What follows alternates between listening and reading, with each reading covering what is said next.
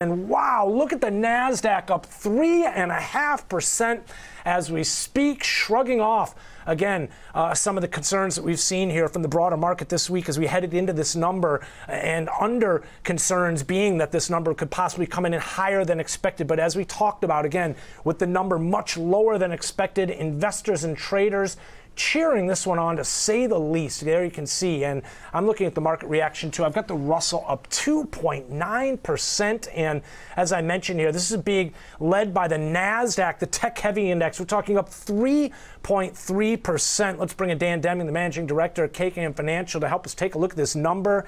Dan, I am wide eyed. I know. I mean, I got a. Wow. That's a, that's a off the ground. reaction. wow, was, man. I, I was yeah. sitting here, Dan, talk to us. I mean, I'll, I'll let you have the mic here, but uh, we got the uh, uh, NASDAQ up over 3%.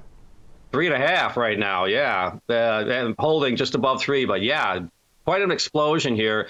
Uh, numbers that are certainly better than expected, but, you know, it wasn't like they came in negative, but nonetheless, uh, the market was, I guess, leaning again off sides to the sense that we're going to continue to see these elevated numbers or possibly higher than what was anticipated. And you know, initial reaction is extremely strong here, Ben. Uh, it looks like you know the, there's that theme now that uh, have we reached that critical mass where it's going to start to sh- turn back the other direction.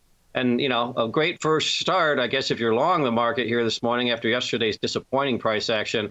Uh, but I guess the key will be to see if we can hold it. But certainly, the initial reaction and the fact that we are basically just off the highs still are encouraging at this point if you're uh, along the market. Yeah, I mean, this is a, a very positive reaction across the board here. I know that you're just kind of getting a look at it as well, but um, uh, again, all four of the major indices spiking in a big way to the upside. You got bond futures spiking up to uh, 30 year up to 122, just above at 122.06. Now it's wow. coming back off a little bit here, so we're almost a point off that upper level here at 121.18. So uh, just about, uh, uh, uh, well, over a half point off that upper level here. But across the board here, this is definitely what the Bulls wanted to see, to say the least. Yeah, yeah, you know, it was interesting that yeah, yesterday the market was. Uh, I think that was the fact that we, you know, made it through the threshold of the elections, mm-hmm. and you know, there's still a little, there's still some lingering uh, uncertainties out there as far as that's concerned. But it does appear that the general idea of how that was going to out the outcome was going to be kind of manifest itself. I mean, it doesn't look like a you know the Republicans going to still take the House by a small margin, and the Senate's going to be split. But nonetheless, that was kind of the expectations a couple months ago. So we still kind of got a little bit more clarity on that. But certainly, I think the sentiment in the market yesterday was being affected by what was going on in the crypto world. Uh, but those typically, you know, those scenarios um, are not long term in the market. Uh, it was just kind of the shock value of what took place yesterday in the crypto world that I think uh, exacerbated some of the selling pressure. But now we're getting some hard numbers this morning, and initial the initial reaction is very strong. And you know, going into the uh, the, election in the last couple of days up until yesterday, we were seeing some you know strength in the market, some nice re, uh, recovery uh, from the selling pressure last week, and um, you know, so I think that the general trends and the seasonality aspect of where we are in the cycle, Ben, you know, lend it, lends itself to the potential for further upside. Dan, uh, a very strong reaction to to your point here, 100 points in the S&Ps here, but uh, also, you know, we are holding below the highs from the week still at 38.67. Now we're only seven points below them, but still have yet to take out those highs that we saw earlier this week on Tuesday. Dan, you know, when we're talking about CPI right now, after hearing comments from Fed Chair Jerome Powell, recent FOMC meeting, and he was basically talking about this ceiling and how it's raised, right? We may see slower paces in terms of uh, the rate of increase that we're seeing at these regularly scheduled Fed meetings, but uh, is the inflation focus here now shifting not so much uh, when we peak, but where we peak? It's possible, Ben. Yeah, I think that that's certainly uh, a, a, a, an astute observation uh, because I think that um, yeah, it's a combination of a couple of things. But uh, you know, and the market is also you know trying to anticipate uh, that uh, metric as well. So you know, typically you know, when the markets do, uh, they historically markets have identified kind of the shift ahead of the shift. You know, mm-hmm. but because of the anticipation factor, and as you mentioned you know, um, the, trying to sort out when when the peak is, and you know maybe and what at what level if that if that's important or not. It, you know, it depends. But I think it's just a rate of change scenario, and that's what the Fed's watching. So I do believe that, and I need, I think that that's one of the things that I kind of when I hear the talk about crude, you know, holding at these elevated levels, it's going to maintain this kind of edge in, in the uh, inflationary front.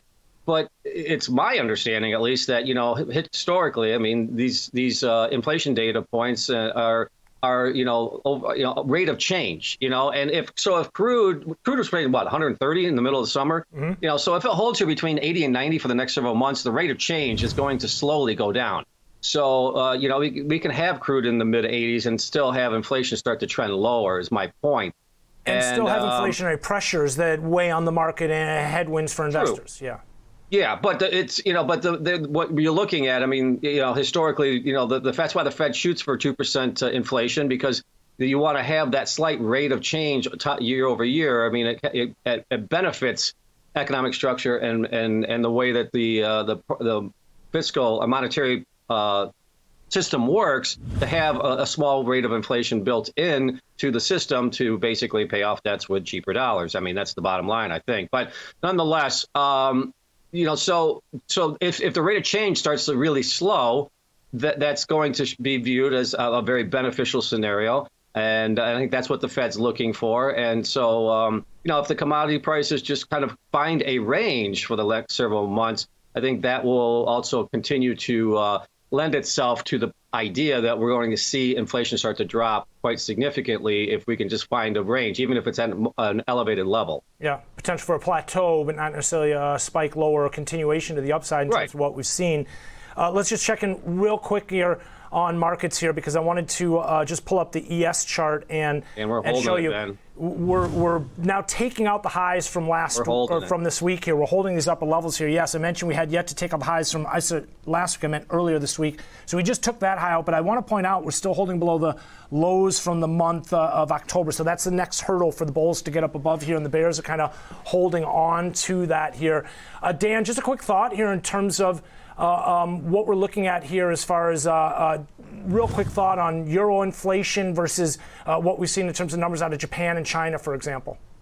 Yeah, you know, from a global perspective, you know, you got some, you still have uh, some uh, divergence there, uh, but nonetheless, you know, the general trends I think are starting to show a little bit more ray of hope to some degree. The, the, the outlier right now, Ben, is still going to be what's going to happen in the winter times to the energy pricing structure. You know, is that uh, demand going to be able to be uh, met, um, and and is there going to be major disruptions in the eurozone, or have they somehow got ahead of that? And it doesn't look like it yet, but they're making the changes. So I think that's going to be a real driver, Ben, when you look at um, a eurozone in the wintertime as far as how the, the prices of energy are going to impact that uh, economic structure. And Japan, you know, is making a lot of different shifting changes, and you know that's a, a unique dynamic in and of itself. But China's the other one, Ben. You, you and I think uh, Bill were talking about that you know, China's still the outlier right now. If you know somehow they can relax some of the COVID measures, and we start to see China really start to shift uh, as far as reopening, that would be the next step forward for I think the economic structure from a global perspective. Well, I think it's important when we're talking inflation. Not only talk about U.S. inflation here as well. So uh, appreciate True. you joining us here, Dan. Great breakdown in terms of uh, uh much more uh, better exciting than day, expected. Huh, yeah, it looks like it's shaping up to be, to say the least, here. Potentially exciting yep. end of the week here, uh, Dan. Always appreciate you joining us here. Solid look at the numbers. Dan Deming, the managing director at KKM Financial.